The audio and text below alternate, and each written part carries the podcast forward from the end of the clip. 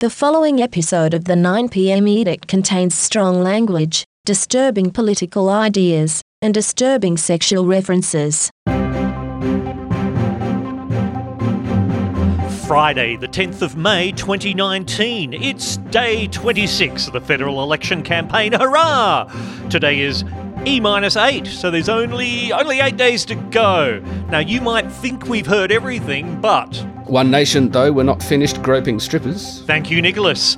Oh yes, we also bring you secret knowledge. Britney Spears was uh, brainwashed by Walt Disney and the CIA in the 1980s. And Bill Shorten summarizes my life in a single sentence. This is appalling and disgraceful behaviour. This is the 9 pm arch window of the unlawful use of an egg.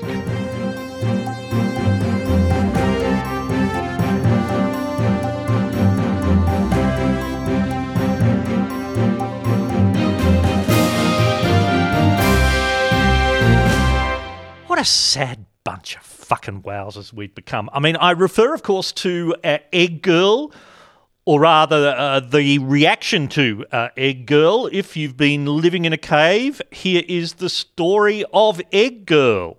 Scott Morrison has had a close encounter on the campaign trail with the Prime Minister becoming the target of an egg attack at a Country Women's Association event in southern New South Wales.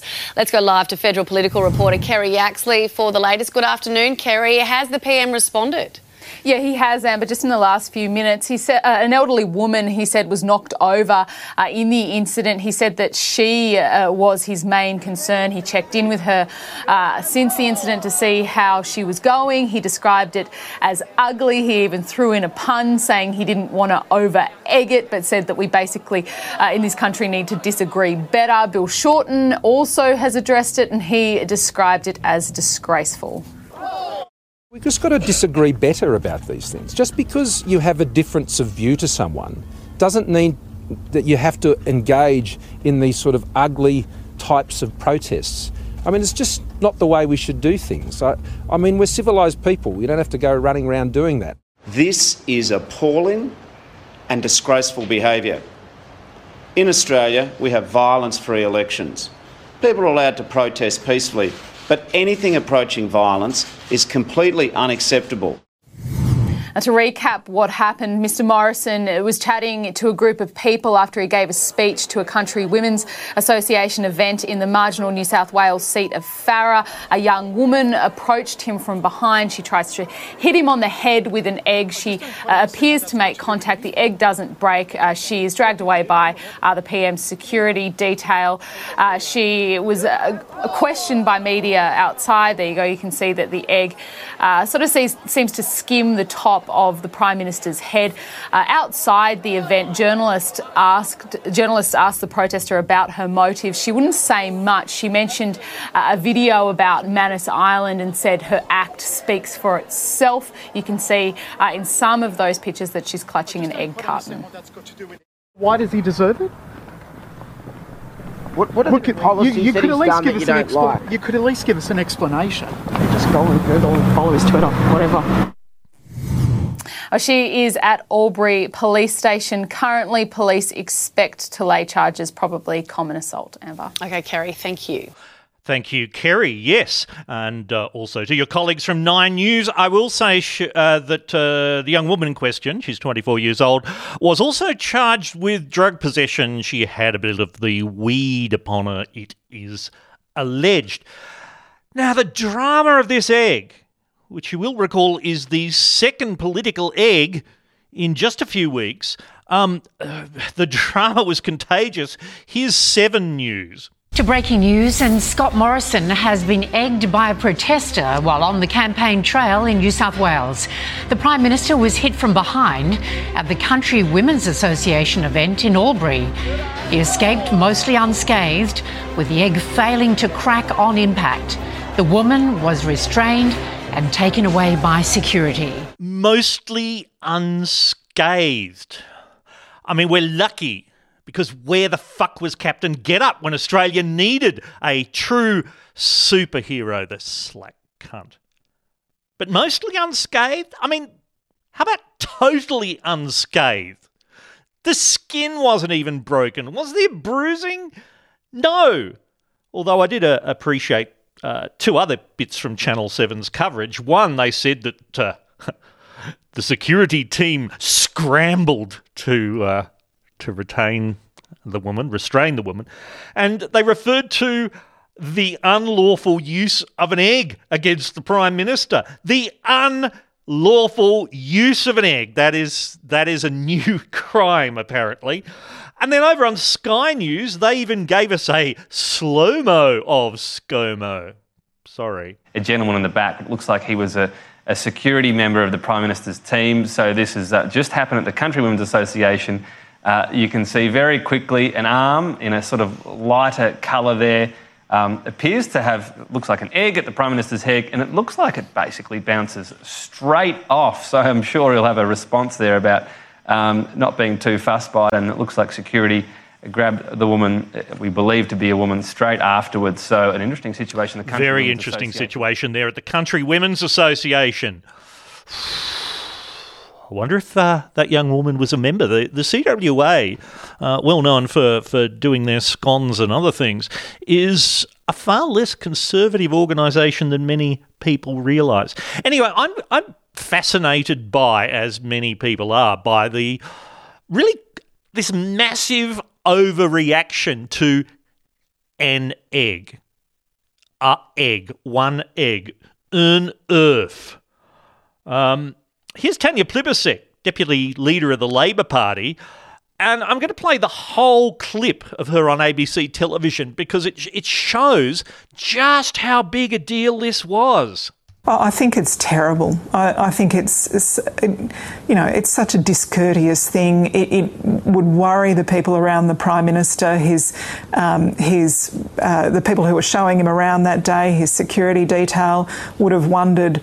You know what comes next? Do they have to protect his safety from a, a, a, an even worse attack? It reduces people's access to parliamentarians. Like you were saying before, when incidents like this happen, security goes into overdrive. So it actually diminishes our ability to connect with voters and talk to them. So it's very bad for democracy. Um, and I think even if you don't agree with Scott Morrison, uh, you should respect the office of the Prime Minister of this country. We live in a, a democracy. It's very important um, to respect our democratic processes. And can I say this last thing, Patricia? Um, it's it's been said before. Many people say it. The first person to raise their voice loses the argument. I think when we are um, having public debates about issues, behaviour like this doesn't win people to your cause. It actually turns people off your cause. So I think that um, whatever this point this protester thought uh, she was making this morning uh, has been lost, and I think perhaps even. Uh, I would say that, you know, whatever she was trying to convince people of, she's probably convinced more people of um, the, the fact that her argument is um, not worth making a, a, proper, reasoned debate, that in fact she would have turned people off whatever cause she was hoping to promote. Now, I have a, a few difficulties with that. One is this idea that if you raise your voice, you've lost the argument. No, that just means you're frustrated you're frustrated. You feel that you're not being listened to. Uh, you feel that the uh, the person you're talking to is an idiot. You actually have a genuine emotional connection with what you're talking about. But no, if you raise your voice, you've lost. It's it's this idea that if you swear, you've lost, which is all about suppressing those who are not part of polite society. Oh dear, you're just the riffraff. We can't have you saying things like that as part of the debate. Oh no, you're not being polite. Name me one revolution that was successful through people being polite. The other thing I find annoying with that, and, and Tanya Plibersek really only hinted at it. But so many other commentators were saying, oh, well, it was only an egg, sure, but what if it had been a knife? What if, it had been a gun? Well, look, what ifs are wonderful. What if it had been a rocket launcher? What if it had been a sack of live mice? What what if it was it was a big cartoon rock like Road Runner keeps getting squished by? I mean, it wasn't those things, was it? I think Marque Lawyers, uh, M A R Q U E Lawyers in Melbourne, got it right.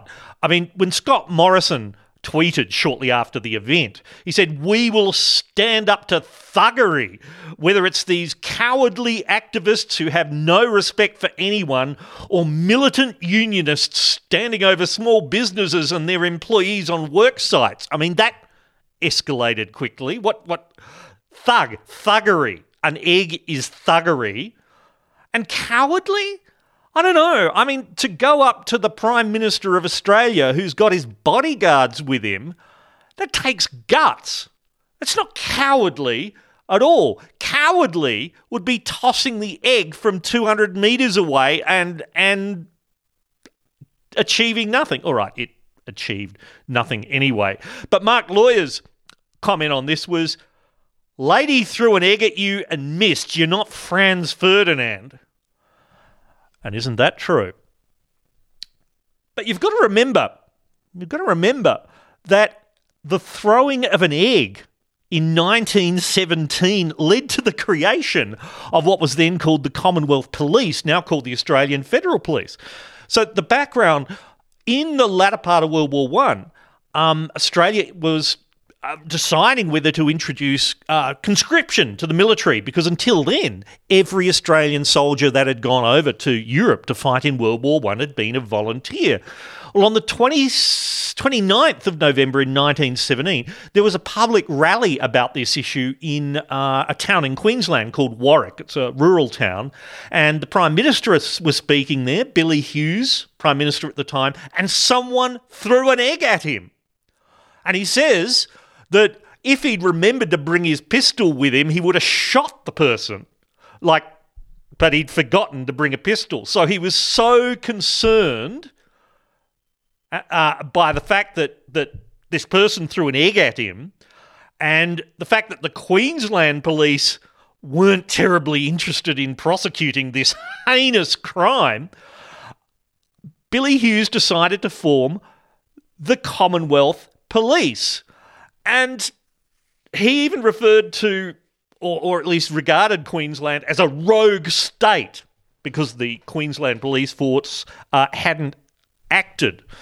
So there were uh, provisions uh, for the Prime Minister to do things under what was called the War Precautions Act of 1914. So Billy Hughes created a plainclothes police force uh, called the Commonwealth Police, as I, I said, because he was worried that Australia was at the risk of a revolution or some other action by a variety of organisations. Irish nationalism was a thing, left wing uh, threats and, and anti war activities, and I suppose communism was a thing. Sinn Féin was named. The Industrial Workers of the World was named, the so called Wobblies. I hadn't realised this until later.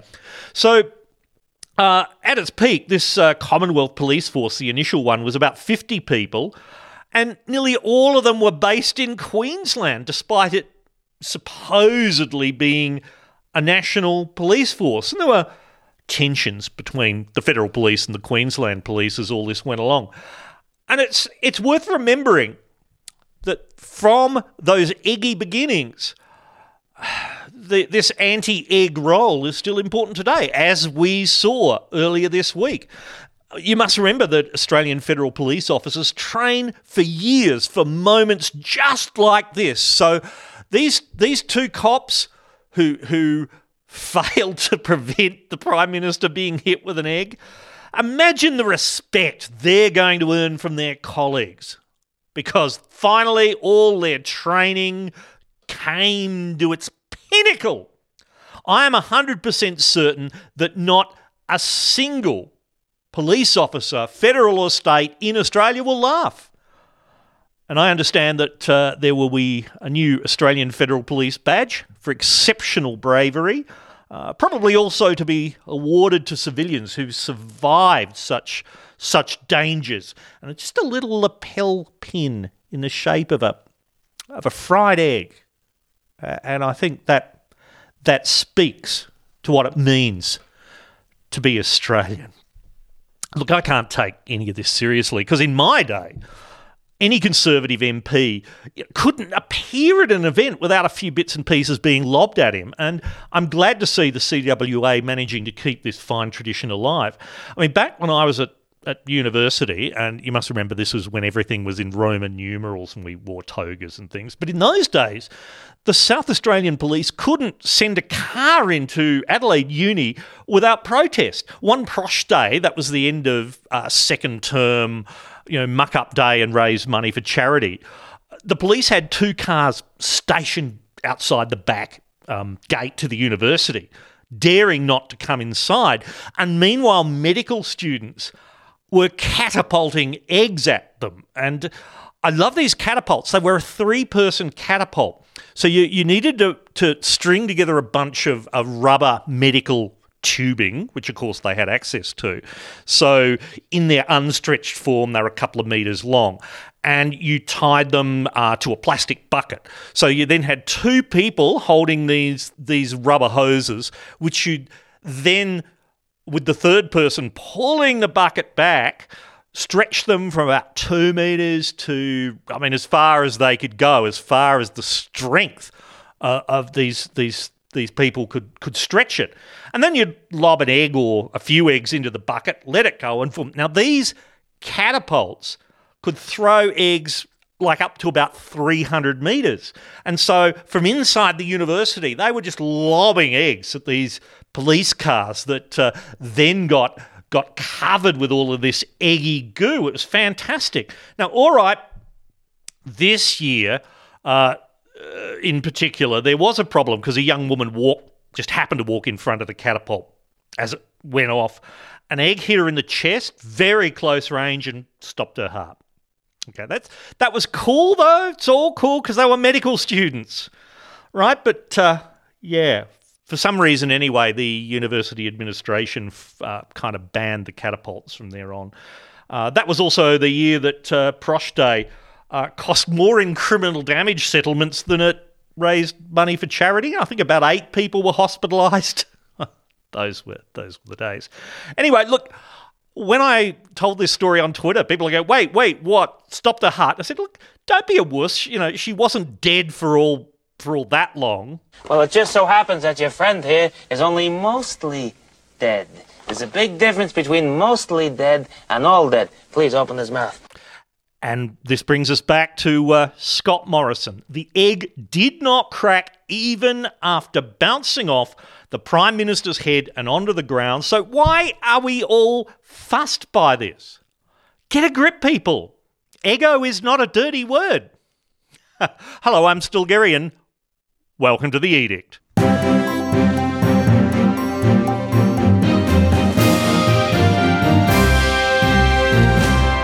On the edict uh, this time, as we have been doing a few times lately, Nicholas Fryer joins us from Adelaide. Hello, Hello, Nicholas. Mate.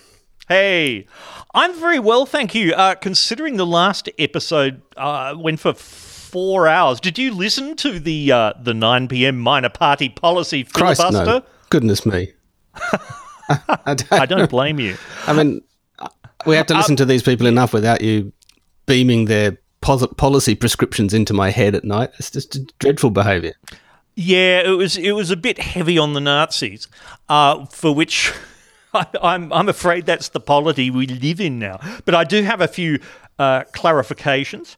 Uh, one is that for the Love Australia or Leave party, I was trying to un- I couldn't comprehend what they mean by having an unexit. And then I realised only later that they meant a UN exit ah. to get ah. Australia out of the United Nations. Did yeah. they say how one was required to love Australia? Like, is there a is there a manual with with diagrams? I think there's a doll.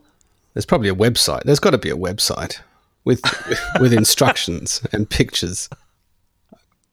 I, am I'm I'm ready. I'm ready for uh, no. images of myself loving Australia to be to be uploaded to the internet. I'm ready for that. Well, I, th- I think Australia first uh, really started being an Australia that you had to love during the Ho- John Howard era. So I think what we're talking about here is John Howard's sex dolls. Or John Howard's notion of love, which is obviously sexed it right down there quite dramatically from the images I had in my head a moment ago. I mean, It involves cricket. it involves cricket and a lot of eyebrows. I need a moment. Look, unexit was UN exit. Um, I I would also like to thank I think the people who did ship me quantities of alcohol. Towards the end, I was drinking Bundy OP, Bundaberg Rum Overproof, which is 57.7% alcohol. And I was thinking, ugh, belch. I bet you were. And I was thinking, I'll have to leave that in now, won't I? I was, I was thinking that, uh, you know, that'd be fine to drink straight because I had something else to drink first. But it was more foul than I'd guess possible. Like Bundy OP, for those who haven't tried it, tastes like molasses, petrol, and wife bashing. It is disgusting. But possibly not the worst decision you, you've made that evening. I'm sorry, you just told me that you thought you would be okay drinking neat overproof rum because your stomach was suitably sort of buttressed by all the booze you'd had to start with. I, I just had a bottle of passion pop. Say what? Passion pop. No, I'm sorry, you're going to have to explain that one. oh dear. Okay, so Passion Pop is four dollars ninety a bottle, and it's it's a flavored wine. so you know the soft drink Passiona, which has got that sort of is it real or is it not passion fruit Yeah. taste. So imagine that with a bit of alcohol added and and more bubbles. Right. 9.5% alcohol. I mean, it's been around for some decades, and, and back in the past, it was your standard teen leg opener. Uh, because and you you know it, it I'm sure it's not targeted like this at all, but you know you can afford it with your pocket money. and for various reasons, there's this long running joke about Passion Pop. So someone said they'd tip the podcast if I started on a bottle of Passion Pop, which I did, and it's disgustingly sweet. And I was certainly belching after that because it just has too many bubbles. Uh, and since then, this is only days later. Since then, someone has sent me a half case of passion pop because it comes in other flavors now.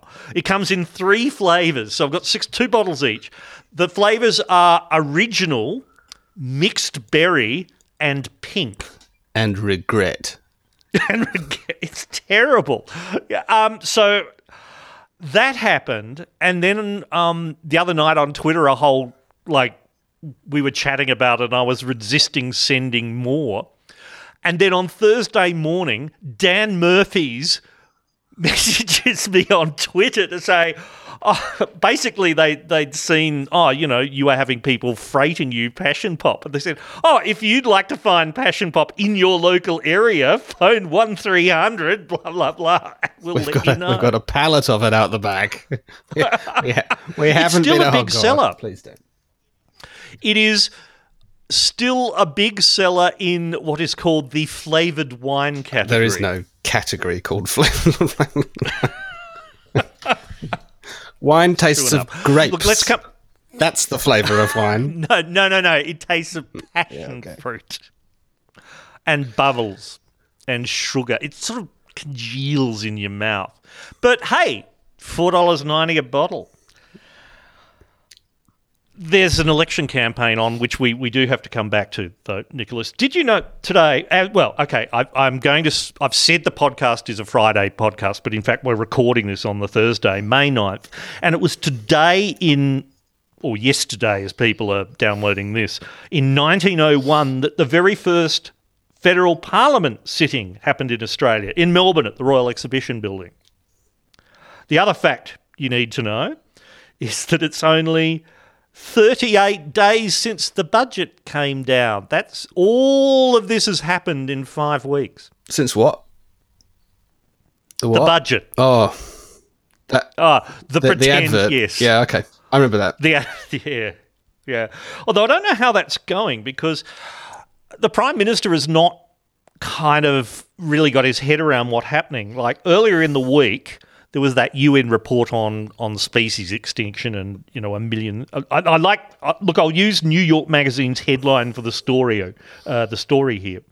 Humanity is about to kill one million species in a globe-spanning murder suicide. I thought, yeah, all right. Uh, so so Scott Morrison's first response is to complain about all this green tape affecting development applications by by which you know we all mean coal mines. Uh, and then uh, in a press conference uh, the other day, he he ref- sort of said, "Oh no, no, no, we've we've got an environmental law bill which was in the last week of Parliament. We we tabled that. Its legislation's been passed, and since then, all the journalists and others have been going, sorry, what what are you talking about?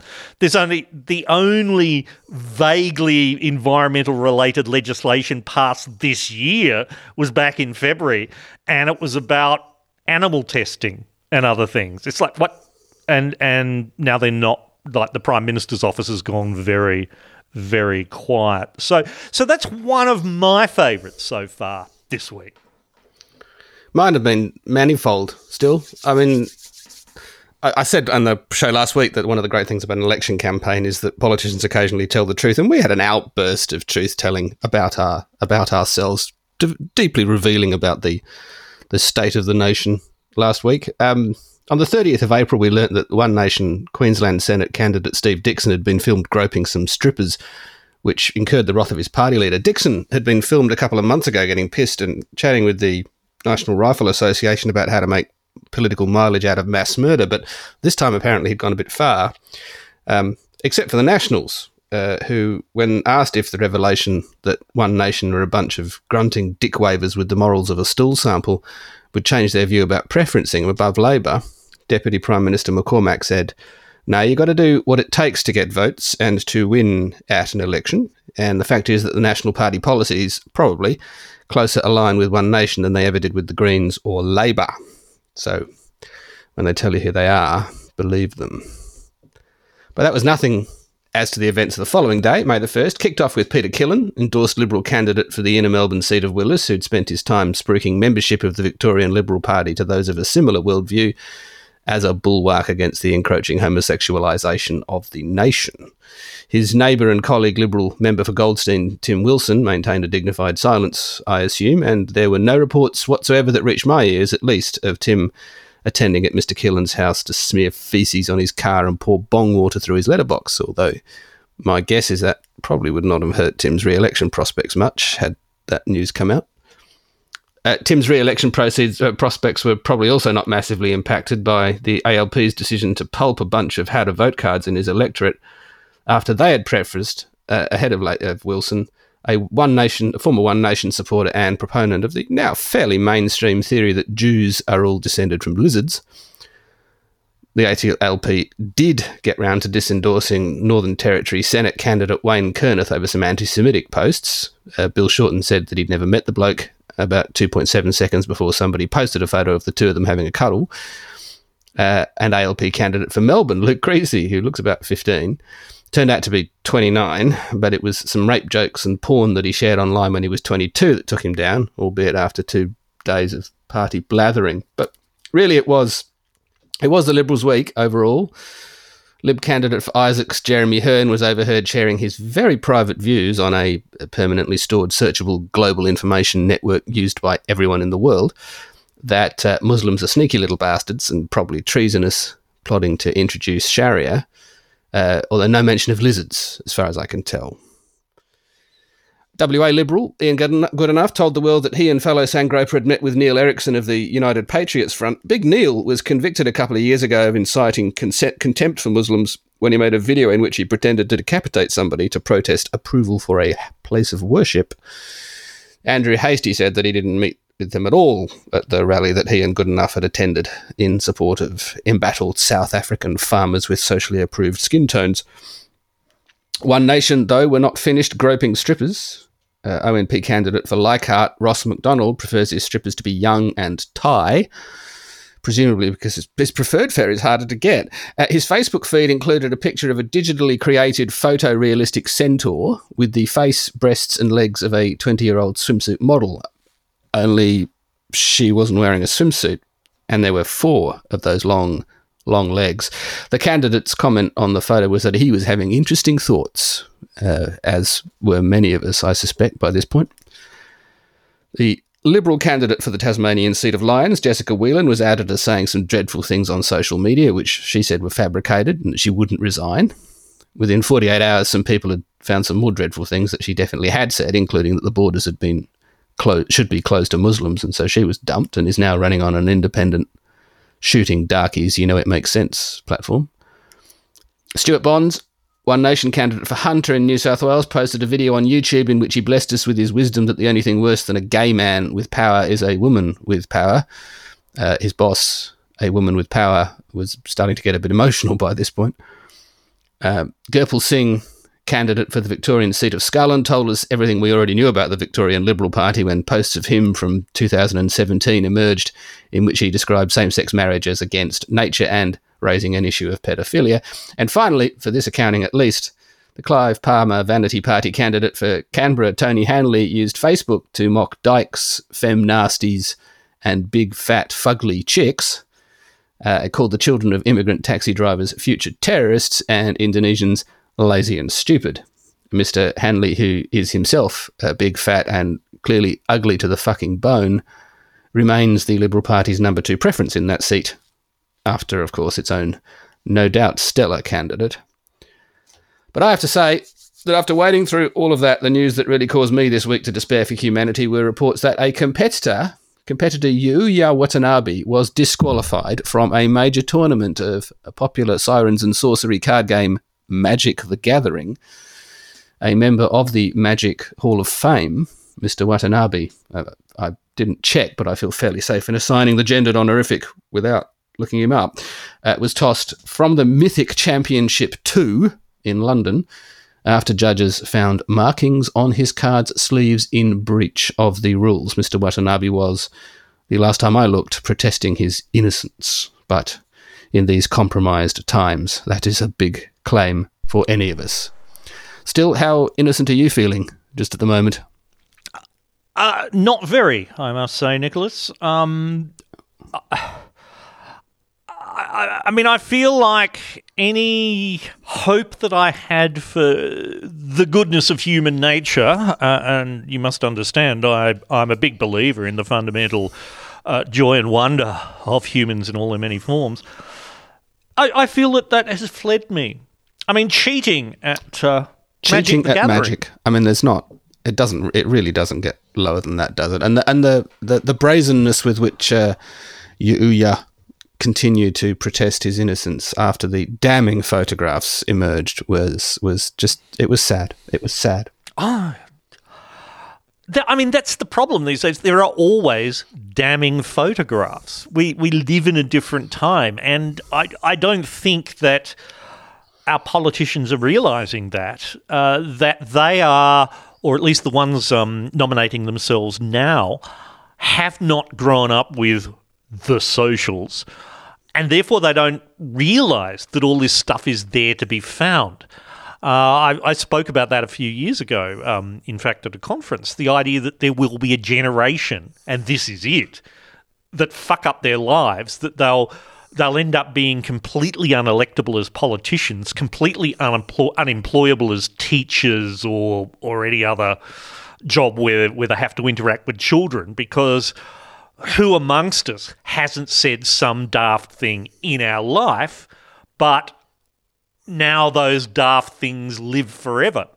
And, and I've always thought that there'll be like a, another generation that will either learn to, you know, shut the fuck up in public, uh, or they will learn from playground age that none of this matters. Everyone is a thousand shades of grey. Everyone has has dirt. Everyone has something that could be taken out of context.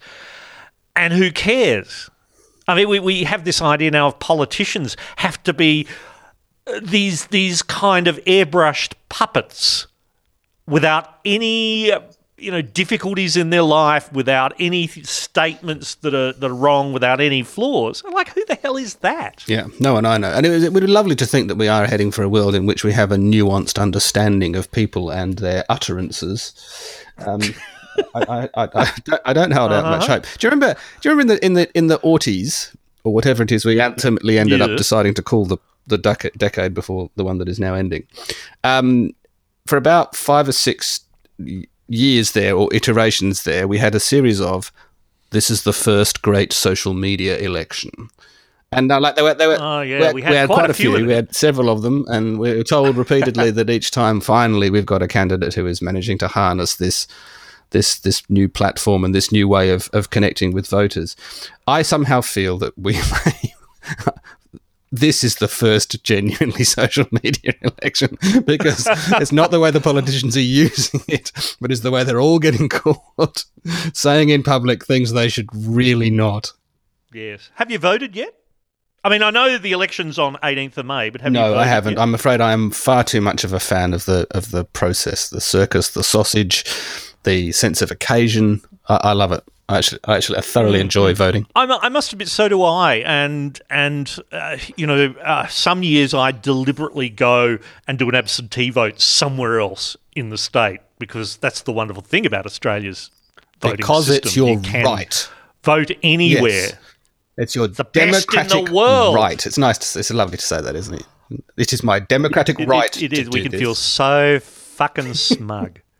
But uh, yes, at the New South Wales um, state election uh, two months ago, I I did vote early, and uh, it was oh, that's it. Yeah.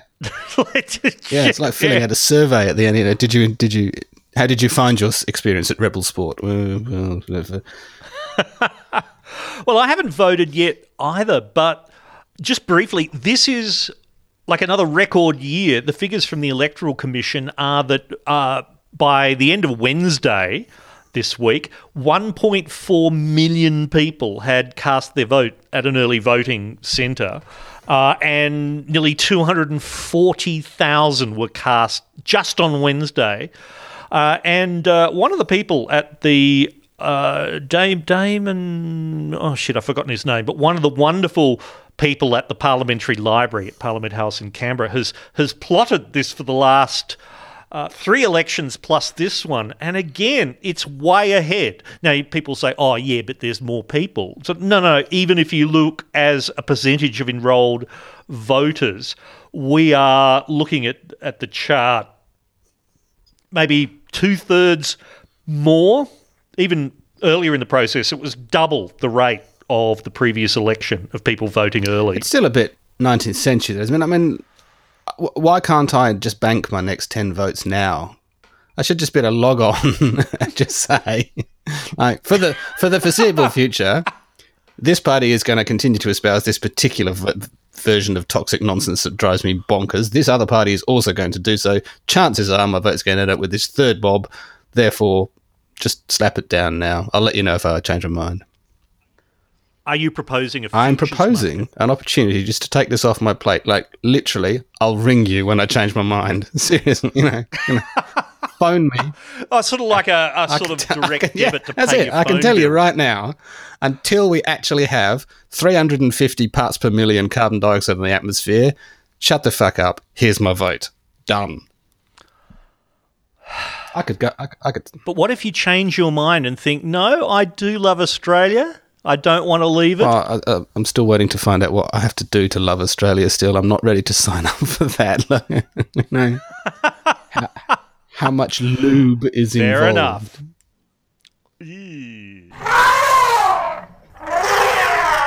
Elephant stamp time. Elephant stamp time. Each episode, or most episodes of this uh, podcast, I award elephant stamps of approval for excellence in the category of thinking. And my thinking is I need to move these fairly quickly because I've actually got four this time. Nicholas, these will all be new to you because I know you haven't read the Never do. sheet. Never prepare for Uh, anything. Still, it just wastes time. Okay. Stamp number one goes to Paul, a startup founder in New York. Uh, this is actually a story from 2017, uh, but it was drawn to my attention on the Twitters uh, this week. And it's about uh, microdosing of LSD in Silicon Valley's startup. So, Paul, this startup founder, is also uh, recently his company has in, uh, installed some project management software called Asana. Uh, but Paul says he and employees are less stressed since they started microdosing LSD, but he couldn't be absolutely sure about the cause and effect. He thinks it may have also been uh, this new project management software that they started using about the same time, so they're more organised. So, uh, a quick elephant stamp of approval for excellence in the category of thinking to Paul, who who doesn't know whether his company is working better because of software or acid. Well, what is the drug? I want to know what the, the drug testing, workplace drug testing regime is like at that particular startup. You know, how many lizards am I holding up? You know, not enough. Here, take another one of the take another one of the blue ones. Take some. of- Take another one of the blue ones and come back in an hour. I love it. I do actually know of an information security company back in the 90s, I want to say, that that did get a defense contract. Uh, this is an American company, and to get a contract for the Pentagon, you actually had to have a drug testing regime in your company. So this company did indeed tick the box and said, "Yes, we have one," and their regime was, "Bring in your drugs, and we will test them." Before before we build the giant laser to kill the space octopus. You're not meant to tell people about the they already know. Still, you can't hide these things anymore. Which brings us to the uh, IPA, the Institute of Public Affairs. Uh, this is uh, uh, a woman from the IPA called Bella d'Abrera.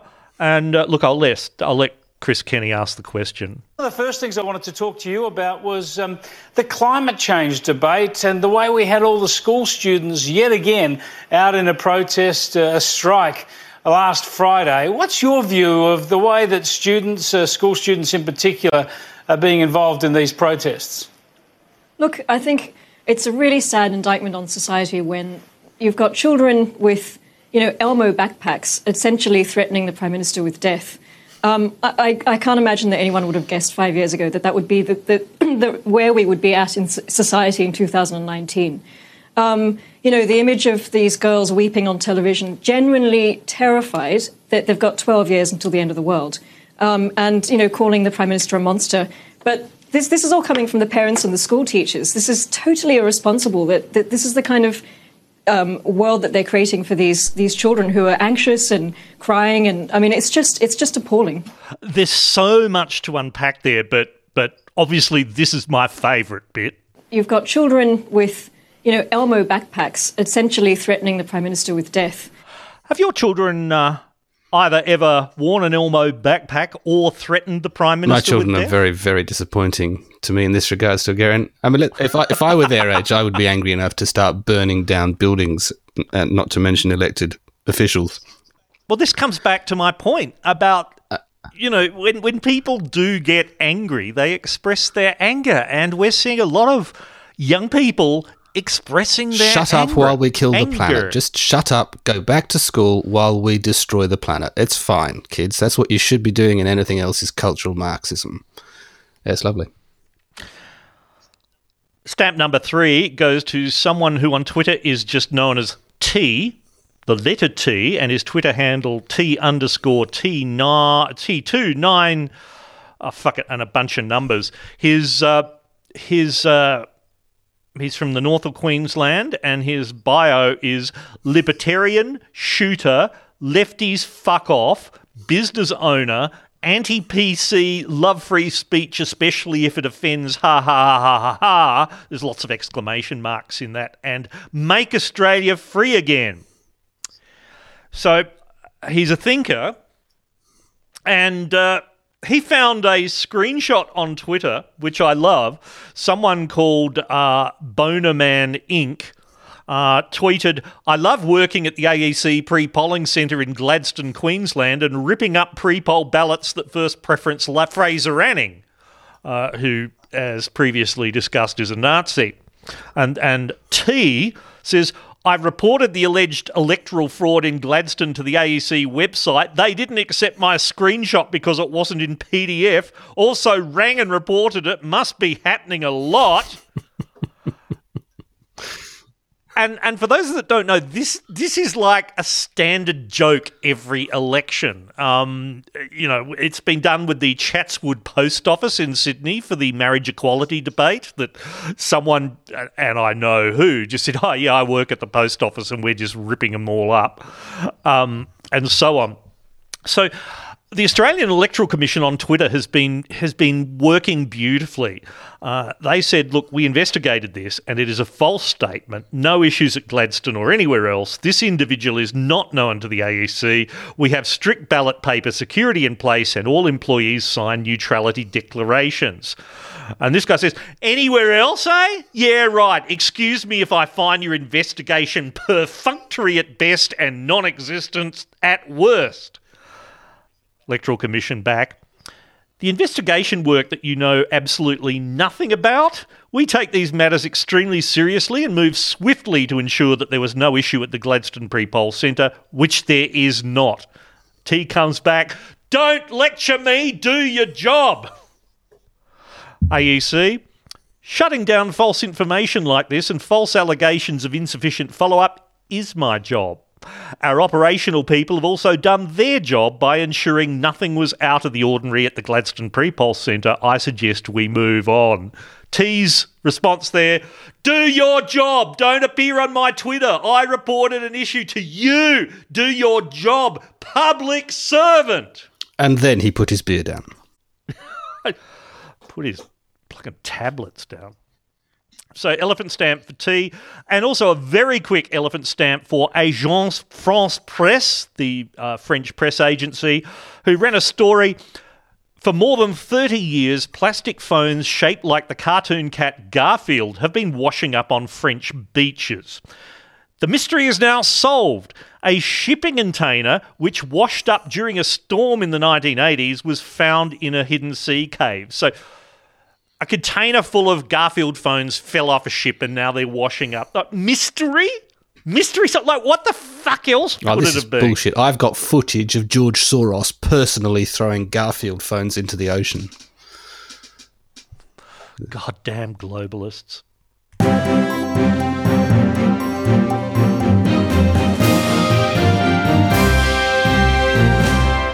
This podcast is made possible by. Yeah, you know how this goes. You subscribe, you send contributions. Uh, thank you this episode uh, to Sebastian Tochman, uh, Rowan Pierce, Mark Newton, and two people who choose to remain anonymous. Uh, what I need to draw your attention to, though, is that there's a special deal on. Currently, half of all tips will go to the Black Dog Institute um, for their work on uh, mental health, because God knows at the end of this uh, election campaign, we will all need help with our mental health. So, right up until when Antony Green of the ABC calls the election result on Saturday, the 18th of May, 50% of all tips go to Black Dog.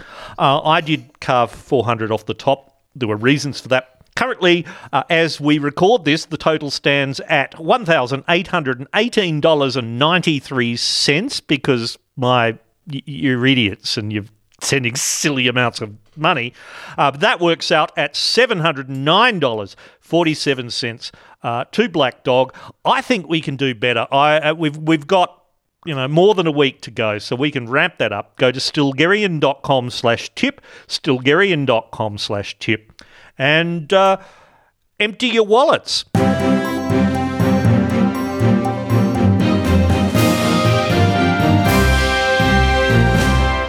Do you know documentary maker Adam Curtis? Uh, no, I don't think so. okay, he makes he, he works for the BBC. Oh, so he's not He Australian. I won't have to love him. when I when I love Australia. No, No, no, no. You great, can leave great. him. It's quite all right. Uh, look, check him, check him out, Adam Curtis. But he has a theory uh, about why uh, the boomers are so insufferable when it comes to climate change. And here's a, a clip from a, a couple of years back from a, a podcast with British comedian uh, Adam Buxton. Starting in the mid 90s, the first wave of baby boomers began to face the inevitability of their own death. And because they are at the center of the universe, as far as they're concerned, in, in a narcissistic age, instead of facing up to their own death, they projected it onto the world. You know, if I'm going to die, the whole world's going to die. So, what was actually essentially a political and economic and scientific problem became co opted by a sort of dark pessimism about their own deaths. And what could have been a really good attempt to change the world scientifically, economically, and politically, using the, the dangers of climate change, but got imprisoned in a cage of the fear of death. And it still hasn't escaped from it, which is why so many people find it quite difficult to find inspiring, yeah? Because it's coated with a feeling of pessimism and mortality. I mean, it's cheery stuff, uh, Nicholas, and I think I know the answer to this, but are you pessimistic about the future? I have my moments. Yes, I do. I do. I've been listening to some wonderful podcasts lately. Um, Uh. One that has been absolutely marvelous uh, in the last week has been uh, one made in association with the London Review of Books called Talking Politics, which is just superb. And one of the issues they were discussing recently is the likelihood that once the Arctic sea ice is gone, that part of the world warms up quite a lot. The fact that the Arctic sea ice melts doesn't raise the Mm. water level terribly much because it's already floating there anyway. But the next thing is that Greenland goes, and when Greenland goes, the sea level goes by seven meters. Probably a little bit of leeway on there, but I did actually quickly go and get a topological map of South Australia to try and work out my future property prices. Uh, but I, you know, uh, I I think of it every time I walk along Circular Quay, but they can afford it. They can afford to. They can. They can afford. They can. They can Down afford to put up the barriers. Absolutely. Uh, do you have a favourite conspiracy Ah. theory? There are so many to choose from. I mean, I, I guess, I guess that, I guess the the, the medieval blood libel that the, the Jews used Christian babies to uh, to leaven the Passover bread or whatever it was. That that's that that was that one that one has a certain antiquity to it. I, it has a certain old world charm, you might say. Yeah, mine, mine is chemtrails. Because the thing about chemtrails is, all right, you know, the, these aircraft are, are, are dumping chemicals, except, you know, that's just contrails. It's something that's explained by very simple physical phenomena. But the idea that these ordinary commercial airliners, of which there are tens of thousands of flights every day around the planet, have somehow for decades concealed the fact from the entire public that that they're secretly loading chemical tanks into them and spraying them out. Like where is a single person who has seen this happening? And I'm not talking about those that are the uh, if you like, the, the conspiracy nuts. Surely one of us, an ordinary passenger at an airport, someone sitting and having a, a, a coffee while waiting for their flight to board, And and taken out the high definition video camera odd. that every single one of us keeps in our pocket these days, and perhaps just caught a little bit of it on film. Exactly. But Adam Curtis has a, a theory about conspiracy theories. He thinks that they return some of the, the mystery to life, uh, some of the magic. So uh, here's what he said on the, the aforementioned podcast. You see, I think the thing about our time is that we're living through a period where those in charge are very pragmatic, functional, and utilitarian. So everything, if you're if you work in an office, you know that everything is measured, measured outcomes, measured this. Economics dominates the whole of politics. Everything is practical. So everything is very, very functional, very pragmatic.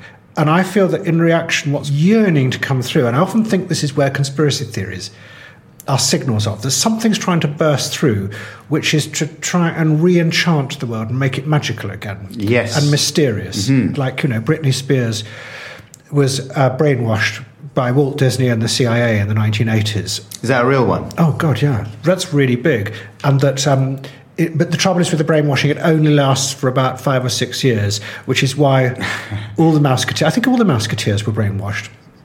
Uh, which is why then, five or six years later, they go mad because the brainwashing has gone wrong. Okay. It's the Illuminati, I think, who are behind it. Yeah, yeah, yeah. It's the Illuminati working with Walt Disney and the CIA using their brainwashing techniques they developed in the 1950s. They all came together somehow in the 1980s and took the Mouseketeers and turned them into robots.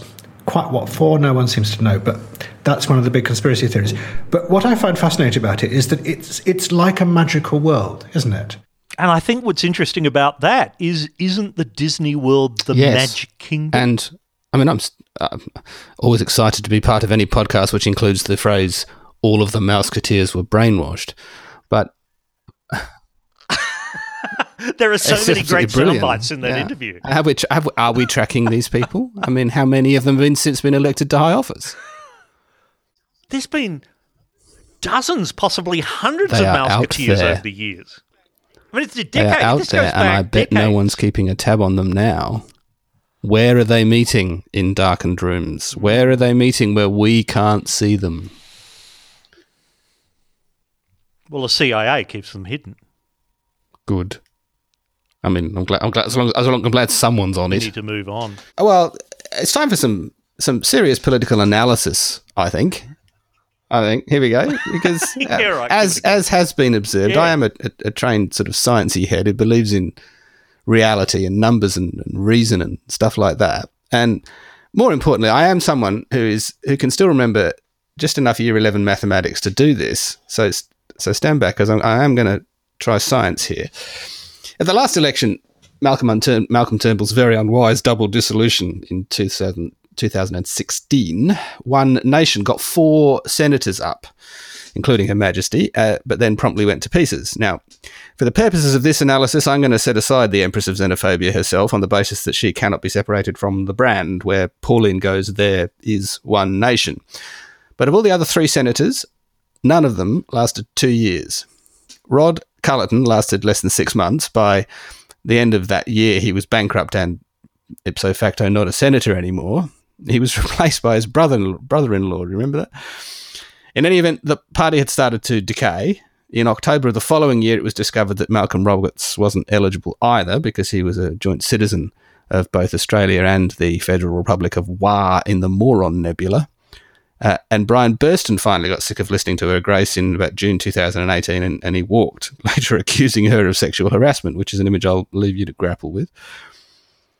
Now, I used the word decay up there uh, deliberately because I was looking for a way to get to grips with the fortunes of smaller parties at recent elections, and there's no doubt that one feature is that their tendency to evaporate in front of our eyes.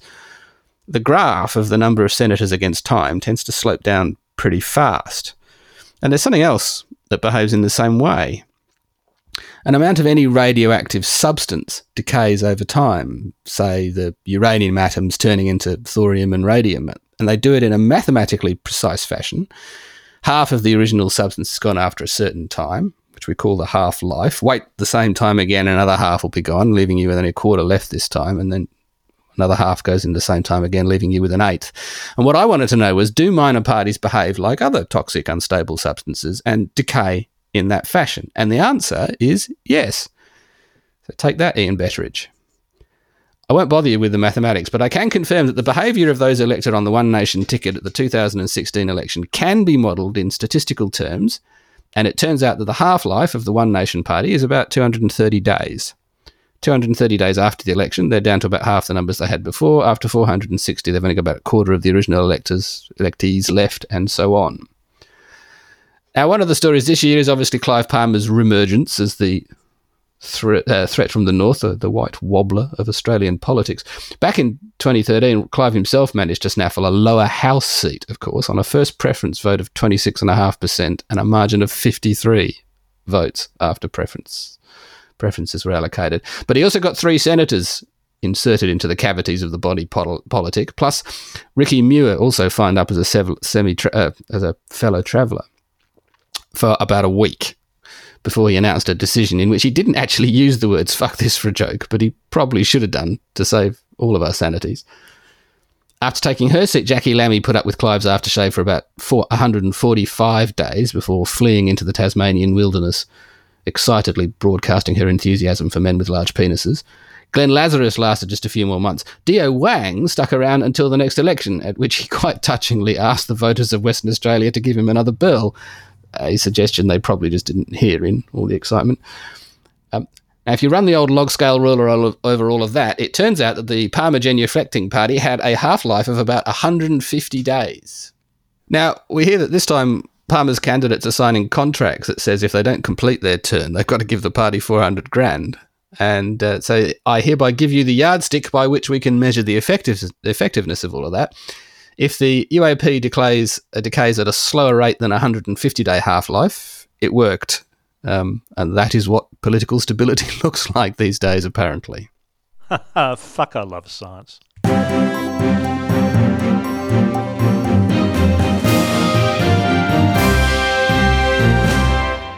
Nicholas, I-, I want you to have a listen to this story from the Huffington Post and tell me what you think. Recreational sports? Of course. Recreational drug use? Okay. But recreational oxygen? Okay, guys, the air quality is getting so bad, people are actually paying a premium to breathe. Hi, guys, I'm Angelique Hockaday for Buzz 60. Portable oxygen in stylish tin cans may sound like something out of the future, but it's very on trend. Recreational oxygen is the all natural alternative to coffee, energy drinks, or other supplements that can boost energy and increase alertness. So, where can you find these tin cans of oxygen? Companies like Oxygen Plus offer canisters with 24 and 50 breaths. And in case you're bored by plain old regular oxygen, it also comes in peppermint and pink grapefruit flavors. Studies show the upside to breathing supplemental oxygen is improved mental clarity, cognitive performance, enhanced recuperation after physical activity, and can even help you get over a hangover. Celebs on board with the oxygen trend are Kim Kardashian, Mick Jagger, Madonna, and Justin Timberlake. The price is high. A 24 pack of Oxygen Factor will set you back 280 bucks. But while air is free, energy isn't, and the Starbucks line is just getting longer. Buzz 60, now you know, pass it on. They're going to really want to hope that those that that much touted mental clarity really does not follow, or they're not going to get too many repeat orders, are they? That's actually from 2016. Um, and I want to thank uh, journalist uh, Rowan Pearce from Computer World and other crimes for opening this rabbit hole for me this week. As uh, you're definitely going to love some of this science, Nicholas. I have put in front of you uh, some of the claims from one brand of this uh, packaged oxygen called Big Ox O2. And it begins uh, by warning you that these these cans, which are about the same size as like a fly a fly spray tin, right? It's it's that sort of thing. But they warn you that it feels light because oxygen is weightless. Yeah. Good, excellent, wonderful. I mean, that, I mean, it's always good when you have to reassure your punters that they have actually you have actually sold them something. Just a can. Yeah. It may it may feel like a jar full of Emperor's new clothes, but it's really, really there. well, look, these guys. Uh, Uh, they have a patented mouthpiece that delivers oxygen at a higher purity and concentration than any other recreational oxygen device in the industry. Is, is that, so there's that. Is only a mouthpiece available, or, or, or are other attachments available? Because I find often well, we'll get, things we'll are taken taken, you know, in other manners can be quite more fa- beneficial. More, yeah, more fast fast acting, if you know what I mean. Yeah, I know. I, I know where you, the word you're looking for is is. Anyway, yes, um, plugging possibly shelving. Don't look at me. I am not the suppository of wisdom. So basically, this is as I say, it's it's this one. Uh, this is just one product. It's it's ten liters of oxygen in a fly spray can. Um, and they reckon that's good for 100 to 200 breaths of one to two seconds each. And they they claim it is proven that it helps better physical stamina endurance, improved mental clarity, energy, and recovery, helps overcome fatigue, stress, jet lag, lack of focus, and more. Can be used as a hangover remedy, for altitude sickness, for better concentration when studying and doing schoolwork, for driving when tired, and to revive after a workout. And it's caffeine, calorie, and stimulant free. Very high in gluten, though. Oxygen. Really, Yeah. I mean, it's going to fuck you up. Fattening. Yeah. They also say at the bottom that this product is not a prescription or a medical device. It is for recreational purposes only. Now, it's 90 oh you like this it's 95% pure oxygen which is 4.5 times the purity of the oxygen in the earth's atmosphere Yeah. I mean, I'd, I, mean, I'd- I just think they should go one. one that's true that's true right? Absolutely true. Not normally. There's only 20%. 21% Yeah. oxygen in the Earth's atmosphere, and this is four and a half times pure. Yeah, but that sort of that sort of tampering with with uh, God's way is just not it's not it's not natural. I mean, what we should do is be packaging up the stuff that's seventy nine percent of the atmosphere and, and making people breathe pure nitrogen for a while, especially when it buy this. Well, the kind of people who'd buy this would buy that as an argument. You know that. because it says at the bottom, uh, as I say, this is not a medical device. It's for recreational purposes only. Recreational oxygen, right? They say it's not a substitute for individuals who use medical oxygen for health reasons because that's 99% purity. And yet, if you look at the bottom of the Amazon page, the the people who are buying this are also buying nasal cannulas, Roscoe Medical 25 foot oxygen tubing, swivel connectors, and those little things you put on your fingertip to measure blood oxygen level. So, for medical purposes. Indeed. Well, the American healthcare system has has many quirks. Another another um, product description, another seller of this oxygen, is said oxygen. It's the fundamental vitality of life and a key part of a healthy lifestyle. no argument with that. You know, I I use it daily. I love the questions uh, on on this product too. Can it go on an airplane? Someone immediately saying no, because apparently airlines don't like pressurized oxygen in their thing. And then, can I take this underwater to breathe? And the first person says. Probably yes. second, second person, absolutely no. And the third one said, "Let us." presumably, he's just popped up and said, "Just tell us how you get on." eh?" Why not? Set the But camera that running. Actually, uh, but that actually brings me to this week's news. A former Netflix creative director has just raised $1.6 million for his startup that sells water in a can. And it's called Liquid Death because nothing's better than water at murdering your thirst. Now, how's that for branding? I've shown you a photograph of Mike Cessario. He looks like the kind of guy who'd invent this, doesn't he? He exa- looks exactly like this kind of guy who is just can't work out why he's not a trillionaire yet uh, in his in his late twenties, and he's convinced that there's an idea out there somewhere. Now, I've included a, a link to a YouTube video. Would you like to uh, click on that now and watch it? Is it is it compulsory? Uh, it, it, it is. Okay. Clicking. Sourced and bottled in majestic mountains, liquid death mountain water will murder your thirst. So, the blonde Germanic hiker in Lederhosen has just been attacked by a monster with eyes in its chest and a can of liquid death for a head. A hiker's head chopped off with an axe. Office workers killed with an axe. A skateboarder's legs cut off with an axe. More murder. Heads exploding. More mayhem. Car crash. Thrash metal band. Liquid Death. Available at Amazon. Ah. And a final gruesome shot. Can can we go back to the election, please? It was nicer. People were nicer. Can we just I go back the to the Nazis and the bigots and the anti-Semites because they were they were much nicer than that. I will, I will just mention. All right, we'll do that. But the uh, the thing I want to say, they eco-friendly cans because apparently aluminium is now ecologically friendly. What with the electrolyte, uh, with the electricity that's required to use it. All right, back to the election.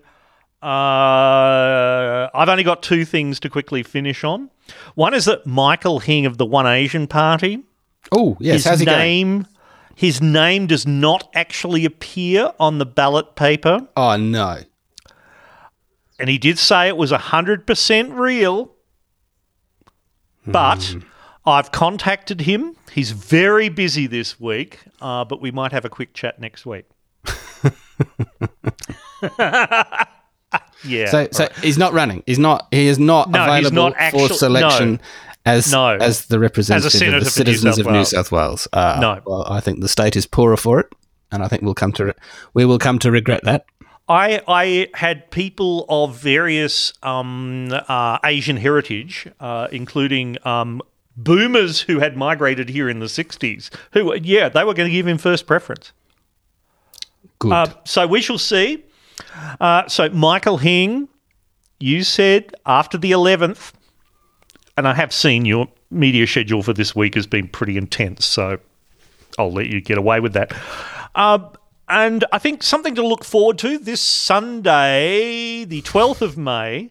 Uh, the Liberal Party will be launching their campaign. I know we're five weeks into the election period, but with one week to go, they'll be launching the campaign. I'm sure it'll be wonderful. But I was I was disappointed because apparently, I mean, Scott Morrison will launch it, but I put a, a I used science, i.e., a Twitter poll to to decide this.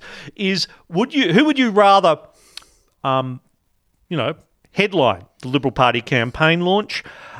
Only one percent said Scott Morrison. Twenty-one percent would rather Captain Getup um, headline the launch. And, uh, where's he gone? There you go. But 78%, a supermajority and more of Australian voters would like to see the Liberal Party campaign launch headlined by Trevor, a small lizard. You know, I'm not sure those figures would shift very much if the question was who's your preferred prime minister. Trevor's a winner. Nicholas, thank you for your time. Thank you for having me. Still a pleasure as always. Shall we chat after the election? Yes, let's do that. I'm going to go and hide now f- until it's all over. I think I will too. Bye. Bye bye. Well, that's all the edict for now. Don't forget, help contribute to the Black Dog Institute. Go to stilgherrian.com slash tip. That's stilgherrian.com slash tip. The next episode uh, will be after Australia's federal election. Until then, I'm Stilgherrian. Have a good one, please. Oh, and before I go, an important update which came to hand uh, just after this podcast was being recorded. Magic the Gathering pro Yuya Watanabe has been found guilty and heavily punished by officials at the Magic Pro League despite his protestations. Watanabe is banned immediately from DCI sanctioned events for a period of 30 months. He is removed from the MPL, the Magic Pro League, and he is removed from the Magic Hall of Fame. That's a stern judgment, reports Kotaku. The 9pm edict is a skank media production. Sorry.